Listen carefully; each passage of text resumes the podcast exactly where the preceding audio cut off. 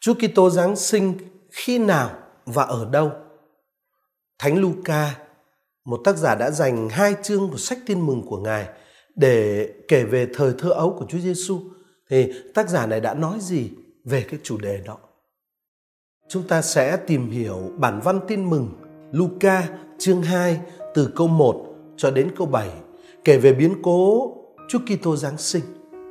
Và chúng ta sẽ chú ý xem có thật là Thánh Luca kể rằng Chúa Kitô đã được sinh ra trong một cái hang đá ngoài cánh đồng xa xôi lạnh lẽo, hay không? Trình thuật về chính biến cố Chúa Giêsu chào đời thì đã được Thánh Luca kể một cách rất ngắn gọn ở trong Luca chương 2 câu 1 cho đến câu 7.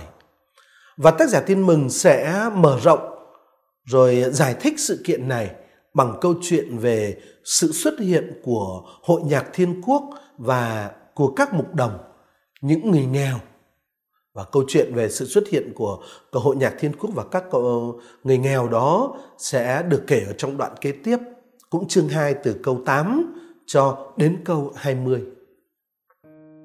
Về Thánh Luca viết ở chương 2 câu 1 cho đến câu 7 như sau. Thời ấy, Hoàng đế Augusto ra chiếu chỉ truyền kiểm tra dân số trong khắp cả thiên hạ. Đây là cuộc kiểm tra đầu tiên được thực hiện thời ông Quirinio làm tổng trấn xứ Syria. Ai nấy đều phải về nguyên quán mà khai tên tuổi. Bởi thế, ông Giuse từ thành Nazareth, miền Galilee, đi lên thành vua David, tức là Bethlehem, miền Jude, vì ông thuộc gia đình dòng tộc vua David. Ông lên đó khai tên cùng với người đã thành hôn với ông là bà Maria, lúc ấy đang có thai. Khi hai người đang ở đó thì bà Maria đã tới ngày mãn nguyệt khai hoa. Bà sinh con trai đầu lòng, lấy tã bọc con rồi đặt nằm trong máng cỏ vì hai ông bà không tìm được chỗ trong nhà trọ. Mở đầu trình thuật Chúa Kitô Giáng sinh, Thánh Luca đặt cuộc Giáng sinh của Chúa vào khung cảnh lịch sử thế giới đương thời với một biến cố có thể làm đảo lộn cuộc sống bình thường của rất nhiều con người. Thánh Luca viết, Thời ấy, Hoàng đế Augusto ra chiếu chỉ truyền kiểm tra dân số trong khắp cả thiên hạ. Đây là cuộc kiểm tra đầu tiên được thực hiện thời ông Quirinio làm tổng trấn xứ Syria ai nấy đều phải về nguyên quán mà khai tên tuổi. Thật ra đó, thì những thông tin mà tác giả tin mừng cung cấp ở chỗ này thì không rõ ràng và về phương diện sử học mà nói, những thông tin này đã tạo nên không ít những khó khăn. Hoàng đế Augusto, chúng ta biết trị vì từ năm 27 trước công nguyên đến năm 14 của công nguyên. Và theo ờ, Tin mừng theo Thánh Luca chương 1 câu 5 thì bà Elizabeth và sau đó 6 tháng là Đức Maria mang thai vào thời vua Herode cả đang cai trị miền Jude. Mà vua Herode cả cai trị miền Jude và miền Galilee là từ năm 37 trước công nguyên đến năm thứ tư trước công nguyên. Thế mà ông Quirinio thì lại làm tổng trấn xứ Syria vào khoảng năm 6 hoặc 7 công nguyên hoặc sau đó. Không thể có chuyện ông Quirinio làm tổng trấn xứ Syria khi vua Herod cả đang cai trị miền Jude. Và vì vậy, những thông tin mà Thánh Luca cung cấp ở đây thực ra gây rất là nhiều khó khăn về phương diện sử học. Tuy nhiên, có lẽ Thánh Luca không có ý xác định ngày, giờ một cách chính xác của cái biến cố đó Chúa Kitô sinh ra. Có lẽ ý muốn cái ý định của tác giả Luca chỉ là gắn cái biến cố Chúa Giáng sinh vào trong cái khung cảnh lịch sử phổ quát để cho thấy cuộc Giáng sinh của Chúa Kitô không chỉ đáp ứng niềm khát khao chờ đợi của một mình dân tộc Israel mà thôi mà còn là niềm khát khao chờ đợi của toàn thể nhân loại. Còn cuộc kiểm tra dân số, cuộc kiểm tra dân số được nói đến ở đây cũng là một chi tiết thực ra rất khó xác định về mặt lịch sử. Đó là cuộc kiểm tra dân số nào trong số các cuộc kiểm tra dân số của đế quốc Roma ở vùng này, ở vùng kia. Người ta không thấy có bất cứ một sử liệu nào nói đến cuộc kiểm tra dân số ở khắp cả và thiên hạ dịch sát trong bản văn Hy Lạp là ở những vùng đất có người ở. Có những cuộc kiểm tra dân số ở tỉnh này, ở tỉnh kia. Thế nếu mà bây giờ hiểu là cuộc kiểm tra dân số ở một tỉnh nào đó thì uh, cuộc kiểm tra dân số nói trong bản văn tin mừng Luca đây là cuộc kiểm tra dân số nào của đế quốc Roma. Tuy nhiên thực ra đó, điều quan trọng hơn và cần phải được chú ý là ý hướng của tác giả Luca khi ông nói đến cuộc kiểm tra dân số. Có hai ý nghĩa đặc biệt được nhấn mạnh ở đây. Thứ nhất, cuộc kiểm tra dân số này sẽ là cơ hội là cơ hội của sự quan phòng thần linh để cha mẹ của đấng Messia trở về Bethlehem là thành của vua David. Và như thế, lời của ngôn sứ Micha chương 5 câu 2 sẽ được thực hiện. Hơn nữa, điểm thứ hai, vì Chúa Giêsu sinh ra ngay trong giai đoạn đang tiến hành cuộc kiểm tra dân số của toàn thế giới theo cách nhìn của người La Mã, cho nên tên của người sẽ được ghi vào sổ bộ nhân loại cùng với tất cả những ai đang có mặt trong thế giới lúc đó. Và nói như giáo phụ Origene điều đó xảy ra ngõ hầu. Người có thể thánh hóa toàn thể thế giới và biến cái cuốn sổ bộ ghi tên những kẻ phải chết thành cuốn sổ bộ của sự sống. Rồi tác giả tin mừng Luca viết tiếp trong các câu 4 và 5. Bởi thế, ông Giuse từ thành Nazareth miền Galilee lên thành vua David là Bethlehem miền Jude vì ông thuộc gia đình dòng tộc vua David. Ông lên đó khai tên cùng với người đã thành hôn với ông là bà Maria, lúc ấy đang có thai.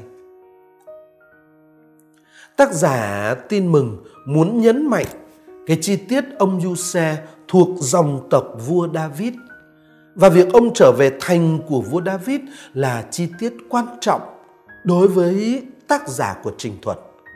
Bởi vì đấng Messia theo lời ngôn sứ Micha ở chương 5 câu 1 phải là con cháu nhà David và phải sinh tại Bethlehem. Ngôn sứ Micha đã viết Phần ngươi hỡi Bethlehem Ephrata, ngươi nhỏ bé nhất trong các chi tộc Juda, từ nơi ngươi ta sẽ cho xuất hiện một vị có sứ mạng thống lãnh Israel, nguồn gốc của người có từ thời trước, từ thuở xa xưa. Như thế, không ngờ cái quyết định của Hoàng đế Augusto lại trở thành công cụ để chương trình của Thiên Chúa được thực hiện. Thế Thánh Giuse và Đức Mẹ đã tới Bethlehem, có lẽ sau một cuộc hành trình dài. Tác giả tin mừng Luca viết tiếp ở các câu 6 và 7 của bản văn tin mừng mà chúng ta đang tìm hiểu. Khi hai người tức là Thánh Giuse và Đức Mẹ đang ở Bethlehem thì bà Maria đã tới ngày mãn nguyệt khai hoa. Bà sinh con trai đầu lòng, lấy tã bọc con rồi đặt nằm trong máng cỏ vì hai ông bà không tìm được chỗ trong nhà trọ. Khác với Doan Tẩy Giả vốn được sinh ra trong khung cảnh vui tươi và chung quanh có bà con thân hữu tuy có lẽ cũng là sinh ở trong cảnh nghèo. Chúa Giêsu lại được sinh ra trong một hoàn cảnh hoàn toàn nghèo nàn và cô đơn. Sự kiện còn hoàn toàn ngược với những gì thiên sứ Gabriel đã loan báo ở trong Luca chương 1 câu 32 đến 33. Ngôn sứ nói, người sẽ nên cao cả và sẽ được gọi là con đấng tối cao. Đức Chúa là Thiên Chúa sẽ ban cho người ngai vàng vua David, tổ tiên của người. Người sẽ trị vì nhà Gia Cóp đến muôn đời và triều đại của người sẽ vô cùng vô tận. ấy thế mà trong thực tế thì Đức Kitô của Thiên Chúa đã sinh ra trong một hoàn cảnh hết sức nghèo nàn, hết sức cô đơn. Trong bản văn tin mừng Luca, Chúa Giêsu được gọi là con đầu lòng chứ không phải là con duy nhất. Con đầu lòng, bản văn Hy Lạp dùng từ prototokos là hạn từ diễn tả cái vị thế pháp lý và tôn giáo độc lập với sự kiện có hay không có những người con khác. Tác giả tin mừng không muốn nhấn mạnh trên sự kiện Chúa Giêsu là con độc nhất của Đức Maria, có lẽ vì ông thấy không cần phải làm cái điều đó, mọi người đều biết rồi. Điều mà tác giả Luca muốn người đọc chú ý ở đây là sự kiện Đức Kitô là con đầu lòng. Và với tư cách là con đầu lòng, Chúa Giêsu được hưởng cái ưu vị dành cho người con được sinh ra trước tiên trong gia đình, nhất là sự kiện được thánh hiến cho Thiên Chúa. Đó là chưa kể rằng ở trong tư cách là con đầu lòng thì Đức Giêsu sẽ là người thừa kế hợp pháp của vua David. Rồi tác giả tin mừng kể Đức Maria lấy tã bọc con rồi đặt nằm trong máng cỏ. Đức Trinh Nữ Maria thực hiện những công việc bình thường của những người mẹ bình thường. Con Thiên Chúa làm người đã đón nhận sự chăm sóc của mẹ, y như những hải nhi khác đón nhận sự chăm sóc của những người bà, của những bà mẹ khác. Điều đáng nói là Đức Kitô được đặt nằm trong một cái máng cỏ. Đó là một cái máng hoặc một cái hộc nhỏ khoét ở trong tường hay trong vách đá để bỏ một chút cỏ cho thú vật ăn. Và tác giả tin mừng Luca cẩn thận ghi chú Đức Maria đặt Chúa Giêsu ở trong cái máng cỏ là bởi vì hai ông bà không tìm được chỗ trong Cataluma. Ở trong bản văn 70, bản dịch cứu ước sang tiếng Hy Lạp, cái hạn từ Cataluma này mang nhiều nghĩa khác nhau, vì thế rất khó xác định ý nghĩa được tác giả Luca sử dụng ở đây khi nói rằng Thánh Giuse và Đức Mẹ không tìm được chỗ ở Cataluma. Nhưng có thể nói đến hai nghĩa của Cataluma.